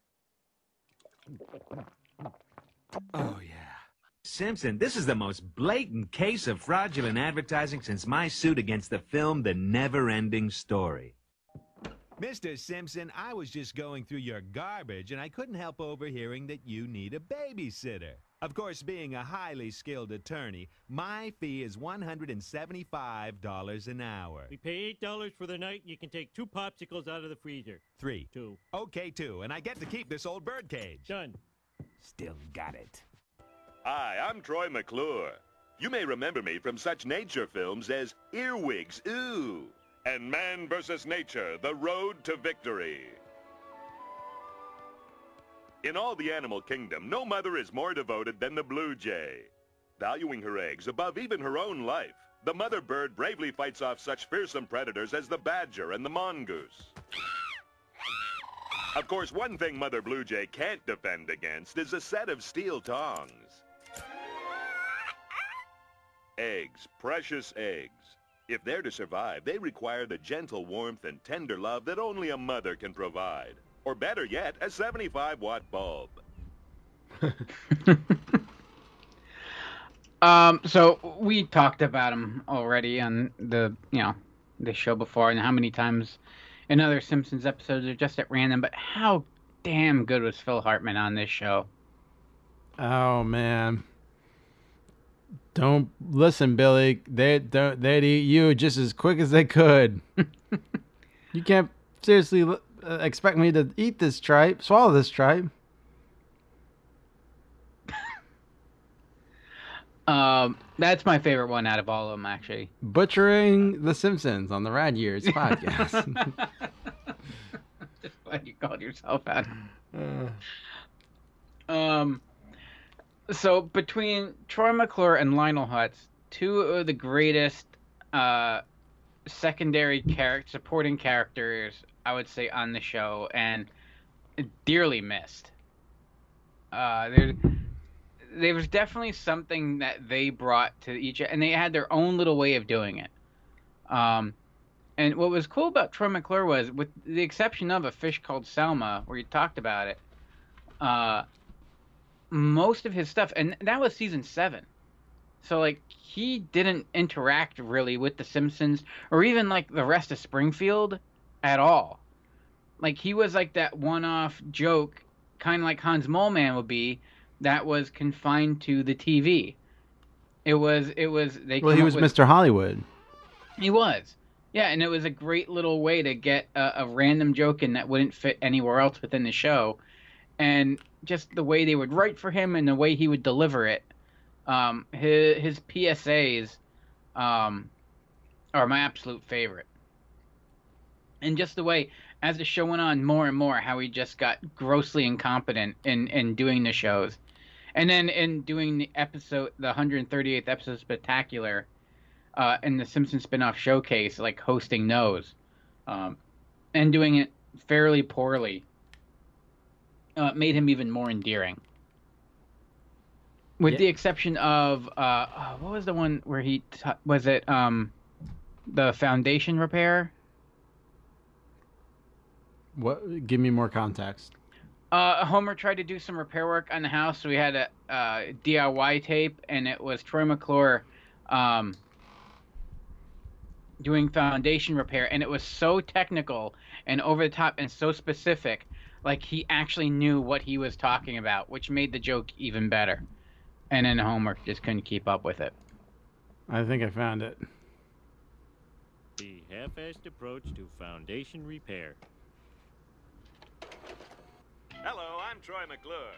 You might remember me from such instructional videos as mothballing your battleship and dig your own grave and save. Now over the next six hours, I'll be taking you through the do's and do not do's of foundation repair. Ready? Ready. First, patch the cracks in the slab using a latex patching compound and a patching trowel. Hand me my patching trowel, boy. Hmm. Now, do you have extruded polyvinyl foam insulation? No. Good. Assemble the aluminum J-channel using self-burring screws. Install. What do I do After in case... After applying brushable coating to the panels, Wait a minute. You'll need some corrosion-resistant metal stucco lab. Wait a minute. If you can't find metal stucco lab, uh-huh. use carbon fiber stucco lab. Oh! Now barge the lab. Hmm. Now... Do you have extruded polyvinyl foam insulation? Wow, I think no. it's repeating itself. From such now. And ah, uh, he was so good. Um, and then let's not forget also Lionel Hutz. Um, it, it's hard to pick who. I don't know. I don't want to pick favorite. It's like picking your own, you know, your favorite child. Troy McClure is the the favorite. You got to go with Troy. Yeah, it's got to be. I I just like. Uh, yeah, it, it's just, it's fun with Lionel Hutz, though, because he interacts with The Simpsons more. He does. And you get to see him with Homer. And I, I think, like, you see him, he goes completely dumb and incompetent by the end. His character falls just as, he parallels Homer in, in the fall of uh, gross incompetence. To the end where he is, like, you know, arguing over uh, or bartering over a birdcage and two popsicles. Uh, he was actually a decent lawyer. Well, he starts off literally as an ambulance chaser when Bart gets hit by a car, and he chases the ambulance to the hospital and uh, tries to represent Bart in suing Mister Burns. Uh, and then the smoking monkey. Um, but him in the courtroom, and what, what was it? Uh, Margin Chains, was that the episode? Which one? Uh, where he it was basically uh, him in the courtroom for like an entire third of the show. Uh, yes, that's, that's Lionel Hutz. He, yes, where, Marge gets arrested for shoplifting. Yeah. Yeah. Oh yeah, where uh, well, he's had infamy ever since I kind of ran over his dog. Well, replaced the word "kinda" with repeatedly, and the word "dog" with "son." I think I think this is when like he hits his high point. Um, go back and watch if you can just if you want your Lionel Hutz fill, just go back and watch that episode. And uh, there's so many of his lines. Troy McClure is in that episode too. From. What's that? Troy McClure is in that episode too. In Margin Chains. Yeah. Wow, so he was pulling double duty in that one. Get, I getting double duty. Um. Sadly, we all know what happened to Phil. We discussed that on the show, too. And I think the best tribute they could have done for him and uh, for those characters and their legacy was to just stop using them. Mm-hmm. Yeah, as much as it sucks, that's what it, they, it would have done them disservice to carry on. That's what they do with every single character. If if the I mean, on a show that's been this long, like you'd be like, what do you mean every single character? Like it couldn't couldn't be like that many characters. It is quite a few. Missus Krabappel's passed. Mm-hmm. She's not even on the show anymore. The show's outlived a lot of actors. Unfortunately, uh, Phil has got went way too early with his yeah. the situation he was in, but um, if only. That's probably when the show started going downhill too, I would I would say. Well, I don't want to completely attribute it to that, but he, he got, th- I want to say, season through season nine, and then I think there was one like little leftover soundbite that they had recorded for him uh, that might have aired in season ten. Um, but yeah, so two... major supporting characters, if that's a thing, I would say. Like, just, I mean, every supporting character, everyone has their. Um, but it, it's such a uh, ensemble cast of a show, you know, outside the Simpson family that it's so many. It's it's not all about them. The, the jokes are spread all about, right, and right. Lionel Hutz and Troy McClure, right. uh, got a ton of them, and from season two through season nine, um. From voicing those two characters, you can A to chimpanzee. Yeah, and he's got a fantastic musical number too. Yeah. All right, um, here is my next pick. Uh, oh, nope, it's this one. Here it is. To prove that this metal O is harmless, I will personally eat one. See, there's nothing. God, no! Ah, uh, yeah! Ah! Boy, this thing is shredding my insides. Uh, crusty. That wasn't a metal one. That was a regular crustio. It's poison. It's poison. I'm talking about actual Simpsons cereals, uh, not crustios with metal crustios. So in two thousand two, uh, Homer uh, Kellogg's re- released two cereals: Homer's Cinnamon Donut cereal and uh, Bart's. Uh, Uh, peanut butter chocolate crunch.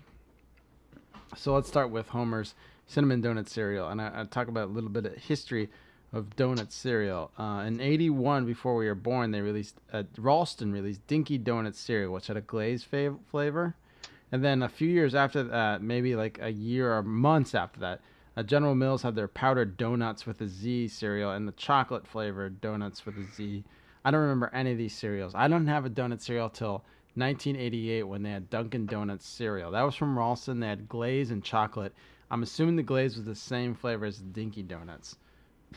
Fast forward to the two thousands, where we had the, the uh, sprinkled donut cereal from Captain Crunch and, of course, the Kellogg Donut Shop cereal from two years ago, which was the pink donuts and the chocolate donuts that weren't that good. But then last year's amazing Hostess powdered donut cereal, which I still love to this day. You just light up when you get to talk about cereal. I do. Uh, but in two thousand two, there was the Homer uh, Cinnamon Donut cereal, and I love this cereal. It was actually pretty good. It was like Cinnamon Toast Crunch on these like uh, cereal pieces. And I love the back of the box because it had like the Springfield Shopper front newspaper page. And this was in two thousand two. No one had smartphones, so we'd sit and read the back of, of a uh, uh, cereal box when we were eating cereal. And there was tons of stuff on there. There was like stories and tons of Easter eggs and games and shit. Uh, it was a great box. Uh, then there was the Bart Simpson's Peanut Butter Chocolate Crunch, which you can still get because it was peanut butter chocolate uh, corn pops, which just were re-released. Uh, and it was these both series were limited edition, so they were never meant to stay around for long.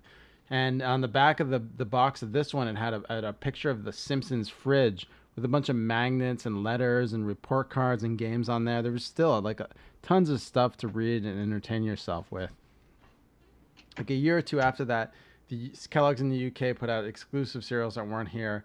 Uh, Bart Simpson's No Problemos and his Eat My Shorts cereal. The No Problemos were like O's and these chocolate cookies with outlines of Simpsons characters on them. And the Eat My Shorts cereal were like cinnamon shorts.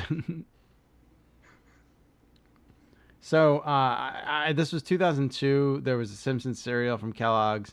Either bring the, the donuts back or repackage your chocolate peanut butter um, corn pops for the Bart Simpson ones. Because, I mean, of course, uh, in, in two thousand two, after ten years of Bart Simpson uh, Butterfinger commercials, we're going to associate peanut butter and chocolate with Bart Simpson, right? Oh. Like, hmm. Bart Simpson made Butterfinger what it is. I, and it's I'm, true. I'm one hundred percent behind that.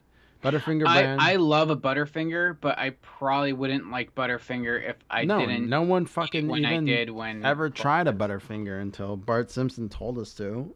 The crispity, crunchy, peanut buttery Butterfinger. Yes, mm-hmm. That's Bart Simpson. So, of course, Kellogg's will be like, oh, let's make this chocolate peanut butter cereal, Bart Simpson. Chocolate peanut butter crunch.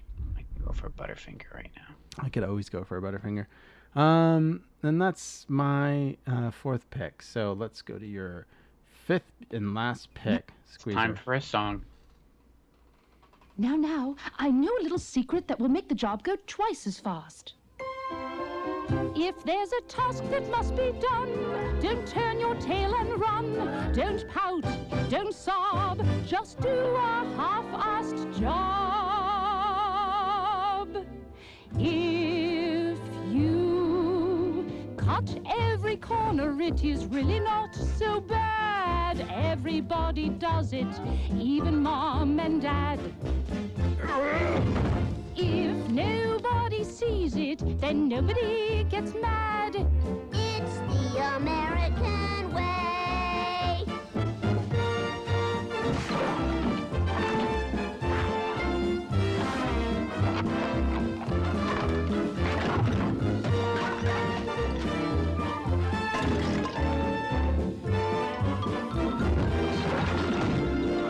The policeman on the beat needs some time to rest his feet. Fighting crime is not my cup of tea. And the clerk who runs the store can charge a little more for meat. For meat. And milk. And milk.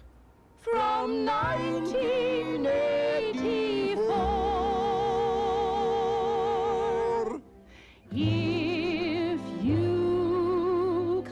Every corner you'll have more time for play. It's the American way. How, how disgustingly true is that song?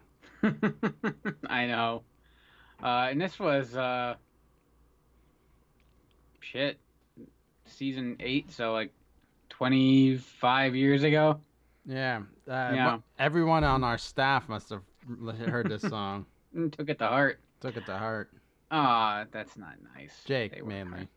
Yeah, all right. Well, I, I mean, I am guilty of myself just throwing a couch over my fence in my neighbor's yard. um, so this is a the song "Cut Every Corner" from the episode "Simpson Califragilistic Expialidocious." This is where Marge's hair was falling out, right? Yeah, Marge's hair is falling out, and so they bring in a nanny, and it's uh, Sherry Bobbins, and it's clearly a Mary Poppins ripoff. They have a whole bunch of songs, um, a whole bunch of songs in this episode, ending with uh, Just the Way We Are, in which uh, she initially makes them better, and then they revert back their old ways and then break her, and she gives up on them. Um, leading to her flying away. And look, I, I will admit there are even better songs in the Simpsons uh, playbook, but uh, I picked this one in particular because the ending of this episode is one of my favorites of all time. Uh, it's this clip here. Goodbye, Sherry Bobbins. Thanks for everything. So long, Superman. Do you think we'll ever see her again? I'm sure we will, honey. I'm sure we will. Don't you go see a jet engine, right? Yeah, I, I so I laughed throughout this whole episode. I remember when I saw it, even saw it the first time, and then just losing it as she got sucked into the jet engine. Um, at that last moment, as Homer's saying, "Oh, I'm sure we will." Um, it's a very fitting ending to, it, it's a very Simpsons way. You take the the best person in the show. Like she had, she was just a good, warm-hearted person that wanted to help people, and just like uh, everyone else, they they suffer. Meanwhile, Homer and everyone else gets to go on and live their lives. The Frank Grimes paradox. That's the yes, exactly. Um, there's so many great songs um, that either were used or originals or parodies in this case. Um, do you have any in particular that stand out? I mean, of course, there was a song that used to play on Doctor Zayas. Yeah, there was a song that used to play on the K B, uh, one of the K B Muzak tapes. It was like, when I was seventeen, I had my very, very first beer. First beer. I had my very first beer I purchased with, with a fake, fake I D. I D. My name was, was Brian, Brian McGee. McGee. Um, oh, that was uh, that was Duffless. Yes, maybe. Um, yes, I'm looking at it now. Uh, my uh, my personal favorite, uh, if you take out um. the Sherry Bobbins and the her getting sucked into the jet engine gives hold that on. One so Here much more credibility. Uh, we already hold on, hold on, hold on. My... We had some great times. Oh, there playing it. When I was seventeen, I drank some very good beer. I drank some very good beer I purchased with a fake I D. My name was Brian McGee. I stayed up listening to Queen when I was seventeen.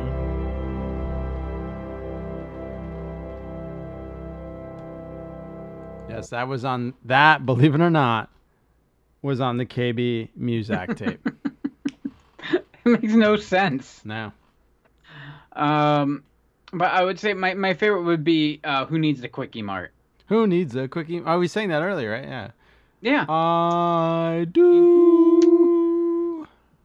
Yeah, that might be one of, one of my favorites. That, and I mean, so many great uh, the Monorail song, um, and again, Luke Be a Jedi Tonight is great.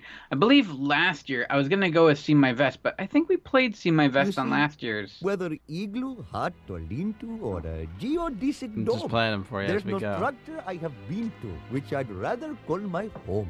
Hello! Ha! When I first arrived, you were all such jerks, but now I've come to love your quirks. Maggie with her eyes so bright, Marge with hair by Frank Lloyd Wright, Lisa can philosophize, Bart's adept at spinning lies, Homer's a delightful fella, sorry about the salmonella. That's okay. Who needs the quickie mart? Now here's the tricky part. Oh, won't you rhyme with me? Who needs the quickie mart? Therefores our sticky mart. They made that sticky mart. Let's hurl a bricky mart. The quickie mart is real dope. Who needs the quickie mart? Not me. Forget the quickie mart. Goodbye to quickie mart. Who needs the quickie mart? Not me.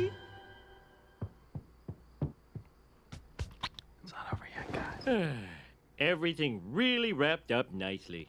Hmm. Much quicker than usual. I guess we learned that happiness is wherever you find it. And we've all found happiness. Every one of us.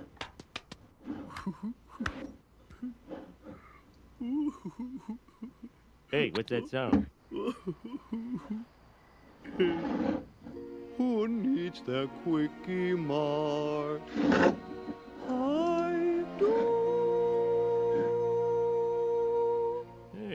He's not happy at all. He lied to us through song.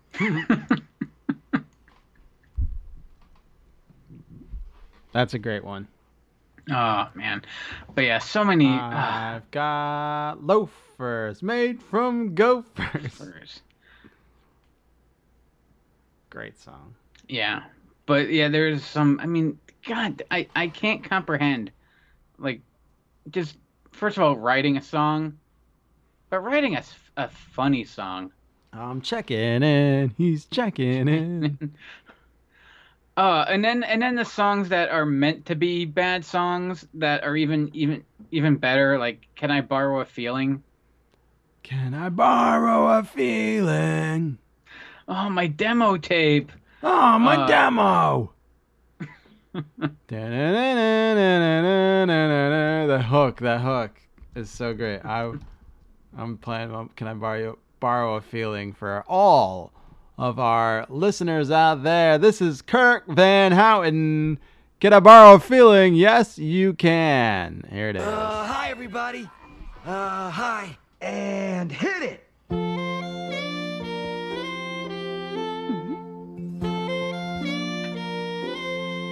Can I borrow a feeling? Could you lend me a jar of love? Hurting hearts need some healing. Take my hand with your glove of love.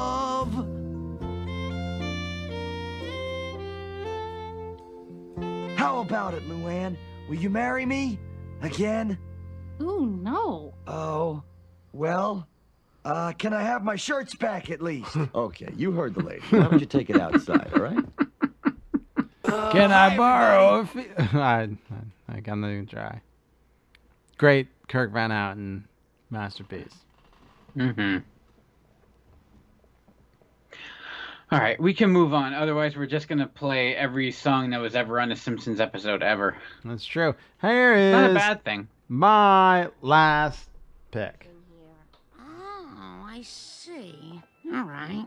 Um, I'll have the baby guts. Lady, you disgust me. Ugh. Mom, that's Phil. Oh. You sure she'll have fun here? Oh, of course. Babies love the ballroom.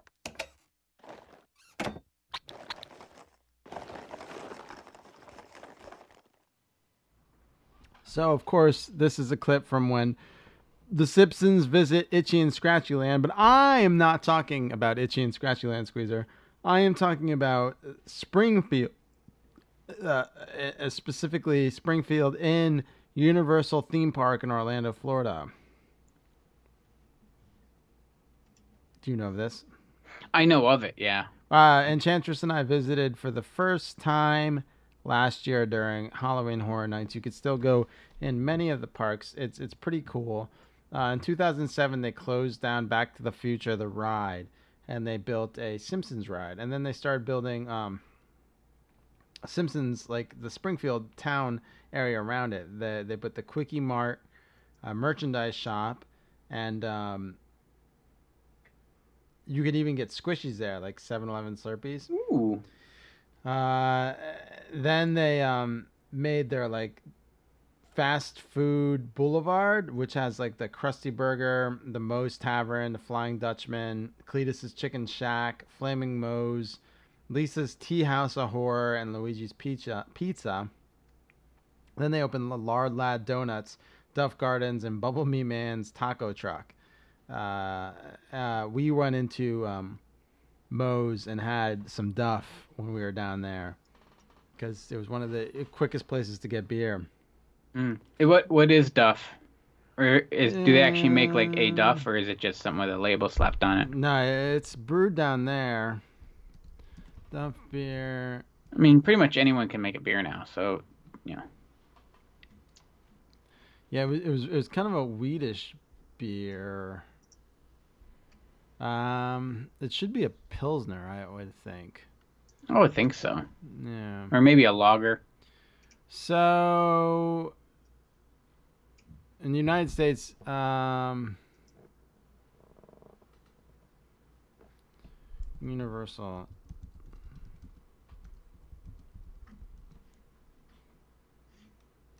So, what kind of beers? Okay. So, it's brewed by the Florida Beer Company based in Melbourne, Florida. Um, That's taste- in Australia. Here it is. Taste-wise, Duff is most comparable to Heineken. Of course you liked it. Duff Light to Miller Lite, Duff Dry to Guinness, and all three are sold exclusively at Universal Studios. Hmm.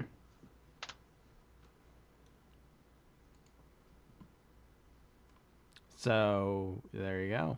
You could also get a Flaming Moe there. What's a Flaming Mo? Um, it's a orange soda, I think. That oh, one okay. I never saw, yeah.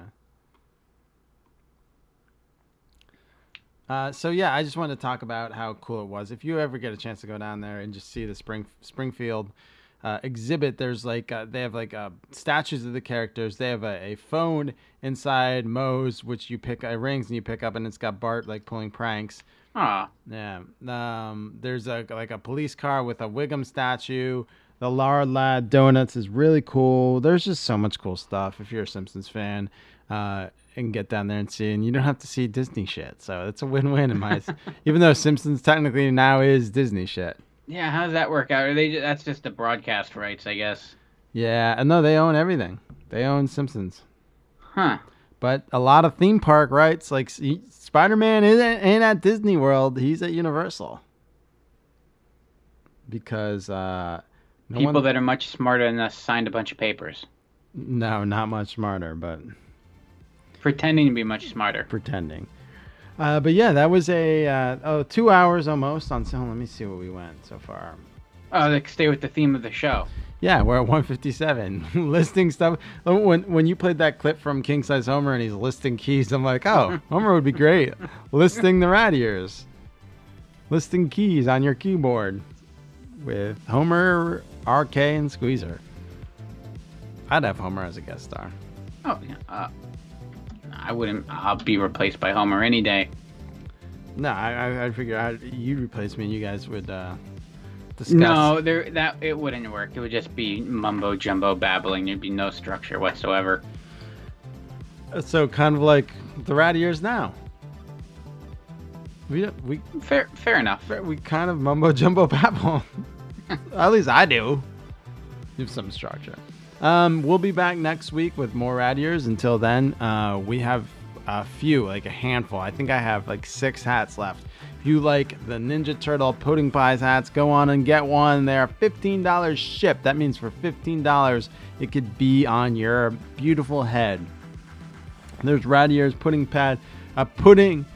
Turtle Turtle Pudding Pie pins for ten dollars. It makes a great holiday gift because the holidays are coming up, and I throw in pack-ins there. So when you get a gift for someone else, I give you a little tiny gift for yourself just for being a fan of the Rad Years. And um, don't forget to uh, like and review us on iTunes if you haven't. It really helps our standings. Uh, when I was forcing you guys to do it for free pins, we really shot up the rankings on the, we charted pretty high. We charted in the, the, the low three hundreds, almost high two hundreds uh, for comedy podcasts. So the more you do that, it does help. That's that's the proof's in the pudding. Um, and if you have any questions, email Squeezer at Squeezer at radiers dot com or me at R K at radiers dot com. And we'll talk to you next week. I'm yeah. R K. I'm Squeezer. You guys have a great day. Thank you.